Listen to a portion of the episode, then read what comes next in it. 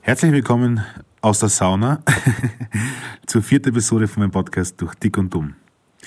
Ähm, letzte Episode haben wir ein bisschen über mich geredet, über Frisco E-Mail geredet, über die Frisco Family geredet. Ähm, kannst gerne nachholen, wenn du willst, musst aber nicht. Und heute würde ich gerne ein bisschen über meine jetzige Situation reden und über, und über Peru als, als, als, als, als riesiger Brocken in meinem Leben quasi. Ähm, ja, also ich bin zurzeit in, ich in Peru, ich bin zurzeit in Arequipa, das ist eine Kolonialstadt im Süden, Wunder, wunderschöne Stadt, wunderschöne Kultur, wunderschöne Leute. Spanisch ist voll langsam und, und easy und das ist echt cool. Ähm, porque mi español todavía es una mierda. ähm, und ja, also ich genieße die Zeit, ich finde es cool. Ähm, ich bin gerade in einem Haus, das Haus gehört meiner Tante. Also es ist so, ich, mein Papa kommt aus Peru und ich habe in Peru viel Familie, weil er hat, äh, meine beide Großeltern leben noch und ähm, er hat einen Bruder und sieben Schwestern.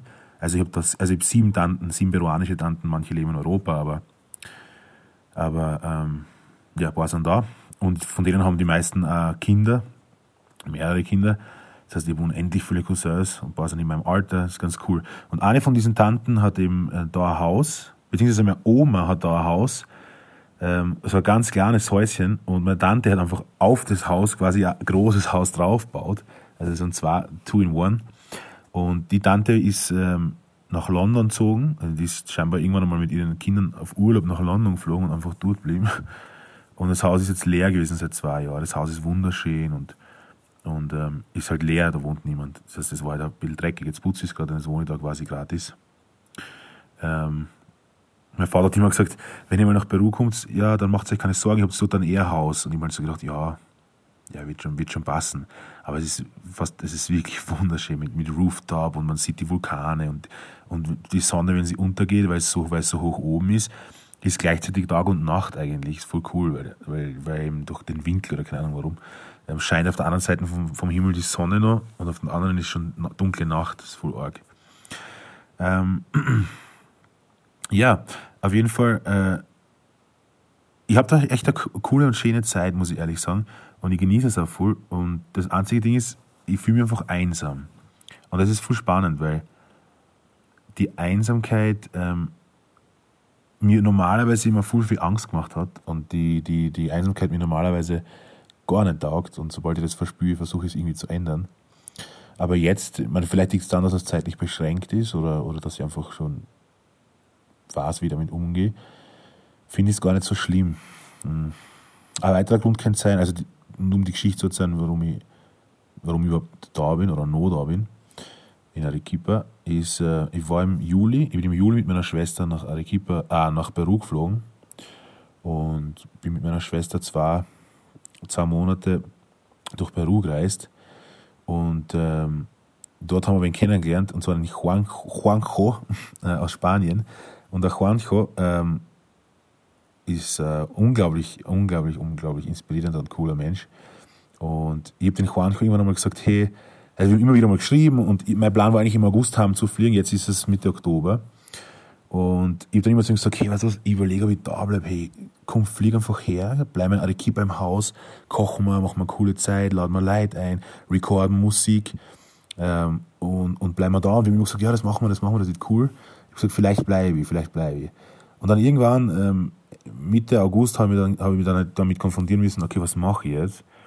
Und habe mich dann dazu entschieden, einfach da zu bleiben. Ich habe gedacht, hey, scheiß drauf, es fühlt sich gerade einfach richtig an, ähm, da zu bleiben. Und es war quasi immer schon mein Wunsch. Ähm, und wir haben dann halt geredet und er hat gemeint, hey, ich kann nicht kommen, weil ich, ich also er, er, sein Ziel ist Mexiko, er will nach Mexiko und er ist seit 14 Monaten unterwegs in Südamerika.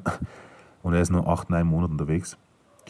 Und sein Ziel war Mexiko und ist Mexiko. Und, und er hat dann gesagt, ich kann nur anbieten, dass sie wieder nach Nordperu kommen, wir uns treffen und dann quasi gemeinsam durch Ecuador hitchhiken und Musik machen. Und ich natürlich für das Abenteuer komplett zu haben. Und man gedacht, so scheiße, das wollte ich immer schon machen, durch Südamerika trampen und mit null Geld irgendwo schlafen, nur mit Musik und so. Und habe dann nach einer Woche überlegen oder so, dann zum gesagt, ja passt, ich mach's. Und dann habe ich mein letztes Geld ausgegeben, also literally mein letztes Geld, und bin nach Nordperu gefahren. Ähm, nach Punta Sal, das ist ein ganz kleiner Ort am Meer. Und habe mich auf meiner Schwester verabschiedet, emotional. ähm, und bin dann nach Nordperu und habe dort den Typen wieder gesehen, den wir irgendwo im Amazonas kennengelernt haben, aus einem Amazonas-Frachter. Ähm, und dann ist losgegangen. Am nächsten Tag sind wir schon, sind wir schon ähm, über die Grenze gehitchhiked und dann schon zur ersten Stadt. Da war ein anderer Freund von ihm oder von uns, der hat auf uns gewartet. Und das war's. Dort waren wir dann, haben wir dann am Strand gelebt und haben, und haben ähm, ein bisschen Geld habe ich noch gehabt, das habe ich gewechselt, so 20 Euro oder so. Und haben dann, also die beiden, die beiden Arschlöcher haben wir Zeit gehabt, äh, ich nicht. Ich habe dann irgendwo eine Plane gefunden gehabt, so mit voll vielen Löchern und auf der habe ich dann pennt. Irgendwo, mitten am, also mitten am Strand halt, nur, und war halt voll windig und egal. Auf jeden Fall war Abenteuer, haben aber jeden Abend ähm, Feier gemacht, Musik gemacht, philosophiert, geredet, am Feier gekocht mit so einem Topf, aber immer Reis und, und Tomaten, halt am Tag circa 80 Cent, 90 Cent jeder ausgeben für Wasser und Essen für den kompletten Tag. Haben uns nur im Meer gewaschen und haben halt, keine Ahnung, haben halt voll arge Sachen erlebt. Also zum Beispiel in Kanoa waren wir, das ist so ein, am Anfang hat es ausgeschaut wie volles coole Touristen, ähm, der coole Touristen-Hangout mit so viel Hippie und so. Und dann, wie das Wochenende vorbei war, an dem wir angekommen sind, waren dann nur mehr die Leute die wirklich dort leben und es waren halt nur, also wirklich nur Crack-Junkies eigentlich. Das war wirklich arg. Und dort war es so, dass, dass jemand eine Hütte baut gehabt hat am Strand, so aus, aus, dem, aus dem Treibholz halt. Und die war aber echt, echt eine ziemlich geile Hütte. Und dort haben wir quasi dann gewohnt. Da haben wir halt irgendwo am Boden auf der Plane pennt, weil der andere Freund hat uns nämlich verlassen, der ist, der ist allein weiter mit seiner Zeit. Und wir haben dort gewohnt ein paar Tage. Und, ähm, und dann am Abend, sind, also an einem Tag sind so Leute vorbeigekommen, äh, die, die, das habe ich dann später erfahren, die haben gedacht, ich bin obdachlos weil ich auf dem Nebenstrand war. Ähm, das war so, nur bei der Ebbe hat man da hinkennen und dann bin ich rübergegangen und habe so riesige, keine Ahnung wie, wie riesig die Plane war, Plastikplane über, über den Strand so und also wie es in dieser Zeitung war so geil. Sie haben gesagt, ja, und du hast nichts angehabt, nur der, nur der Badehöschen oder der Badehosen und, und, und der Haar war irgendwie und hast fast Müll über den Strand zahlt. Und ich gedacht, wir sind obdachlose Leute. Dann, aber ist eben einer von denen, vielleicht wahrscheinlich eher aus Mitleid, der hat es nicht zugegeben, aber sind dann zu uns gekommen und haben, und haben dann halt mit uns geredet kurz. Und die waren halt, das waren amerikanische Studenten, die, die in Quito, in die Haupt, der Hauptstadt von Ecuador, die dort ein Auslandssemester machen und zufällig in dem Ort waren für Wochenende zum Party machen. Und da haben, haben, halt, sie gefragt, ob wir Bock haben, was zu rauchen. Und ich so, ah, ja. Und ähm, haben dann gesagt, ja, wir kommen am Abend vorbei. Und dann haben wir für sie ein riesiges Lagerfeuer vorbereitet. War voll cool. Und haben sie dann gesagt, ja, wenn wir in Quito sind, könnt ihr bei uns bleiben, könnt ihr bei uns wohnen. Und ich so, ja, geil, bla bla bla. Ja, ja, ja eh klar. Und ähm, am nächsten Tag sind die dann gefahren und dann sitzen wir da, und überlegen halt, was wir machen. Und dann kommt auf einmal ein Typ daher, das ist nur so eine kurze Nebenstory. Irgendein Harvey kommt daher und setzt zu uns hin und fragt, ob es uns stört, wenn wir da sitzen. Und wir so, na, na, passt schon. Aber wenn er da sitzt, wir so, na, na, ist kein Problem. Und dann, dann auf einmal fängt er an, ähm, Crack zu rauchen. Und zwar hat er sich aus einer Karotte selber Pfeifen gebaut, also oben ein Loch einige gedrillt und, und von vorne halt so eine Röhre das gemacht und hat dann quasi den kompletten Tag durchgehend Crack geraucht neben uns und ist immer irrer geworden, je später es geworden ist.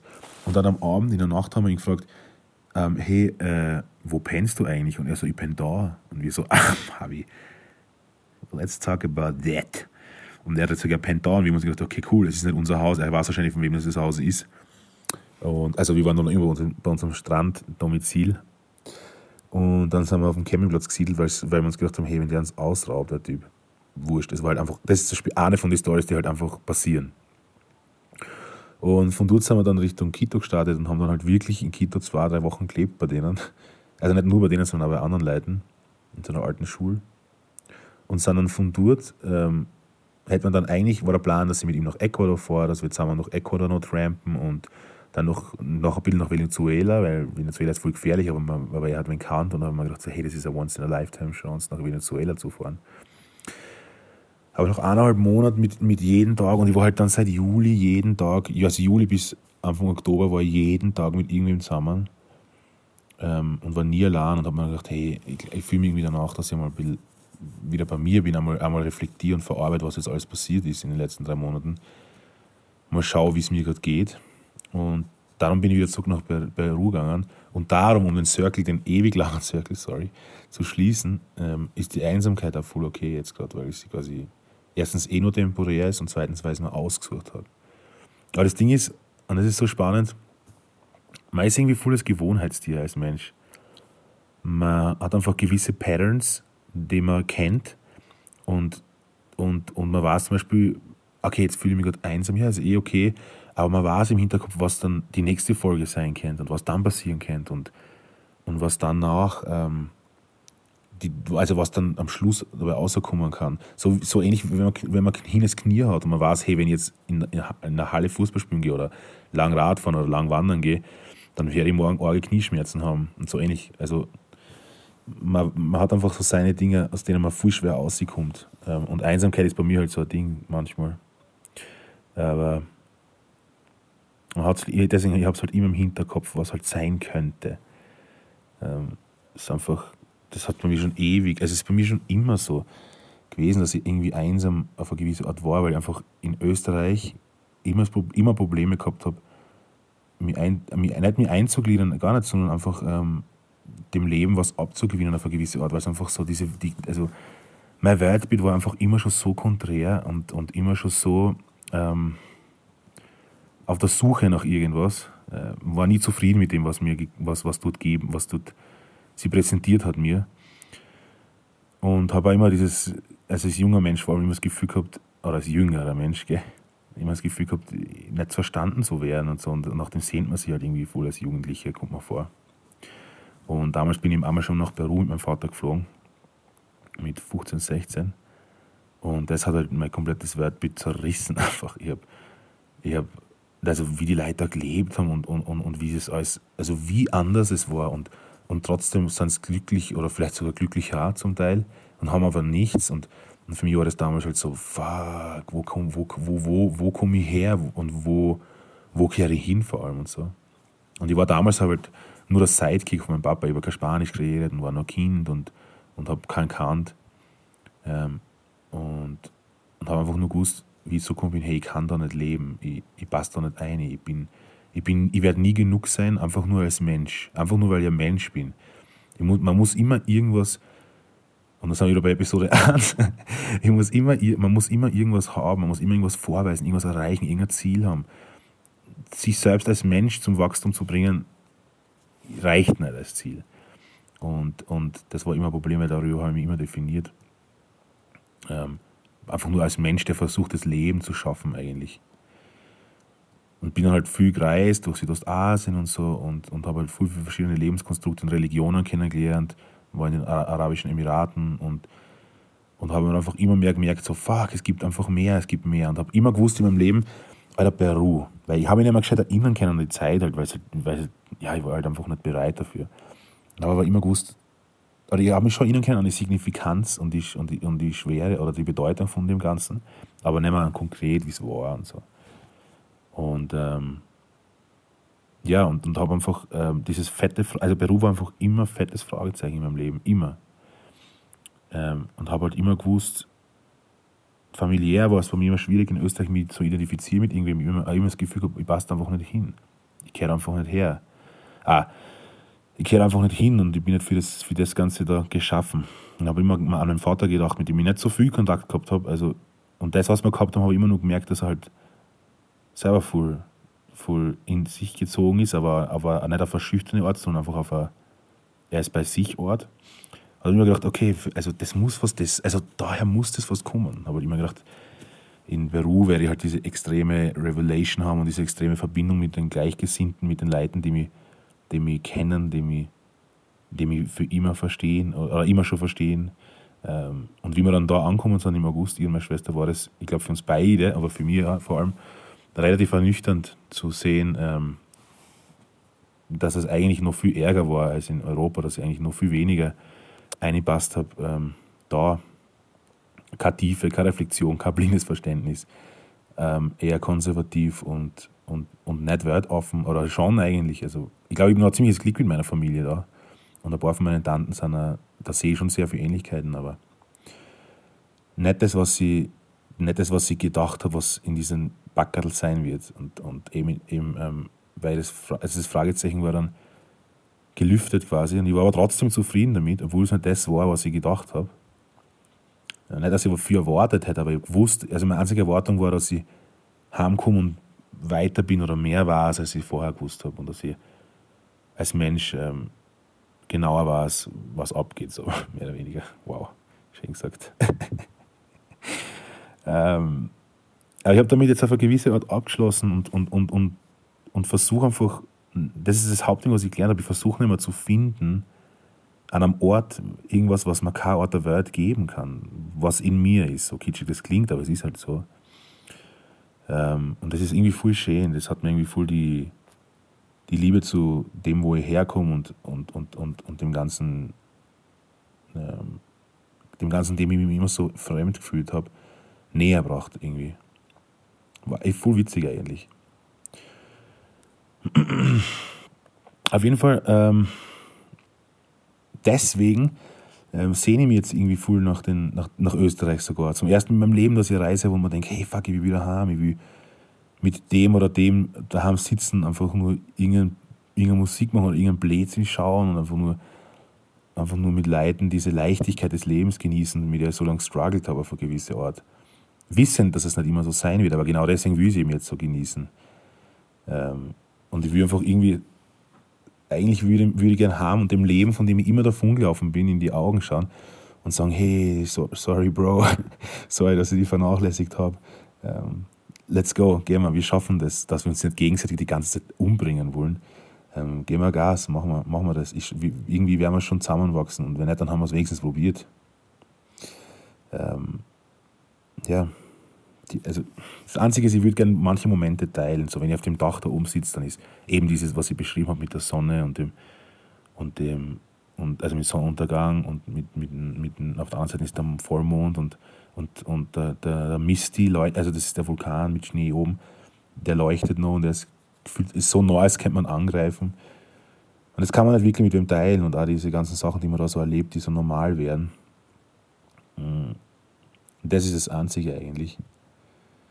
Aber ja, ich lasse die Einsamkeit zu, weil dadurch kann ich Wachstum zulassen. Weil ich bin ein Baum. Vergesst es nicht, Episode 2. ich bin ein Baum. Und ja, ähm, ich glaube, das, ich glaube, hm, viel mehr werde ich euch jetzt nicht mehr antun an dieser Episode. Ähm, das ist so die Situation, das ist so im Summe eigentlich unterm Strich alles echt, echt, echt positiv, aber halt so wie meine, meine Erkenntnis jetzt in letzter Zeit halt war, es ist halt in Summe positiv. Oder ich sage oft, wenn wer fragt, wie es mir geht, sage ich oft, mir geht es gut damit, wie es mir geht. ähm, das impliziert eben viel. Und das ist eine bessere Antwort, als pauschal zu sagen, gut oder schlecht. Und auch besser so durchs Leben zu gehen, finde ich. Deswegen habe ich eine coole Zeit und, und das Podcast-Projekt äh, lebt jetzt und das finde ich super. Und, und du hörst dir das gerade an, äh, hoffentlich. ähm, und dafür danke übrigens. Und ja, äh, die nächste Episode ist wahrscheinlich schon fertig und vielleicht sogar schon online. Ähm, danke fürs Zuhören. Ich, ich wünsche dir einen schönen Tag ähm, oder eine schöne Nacht und viel Energie für was immer du tust. Und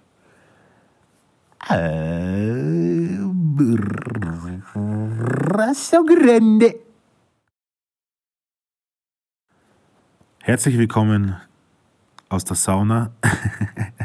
Und zur vierten Episode meines Podcasts, den ich scheinbar jetzt in Hochdeutsch mache, durch dick und dumm.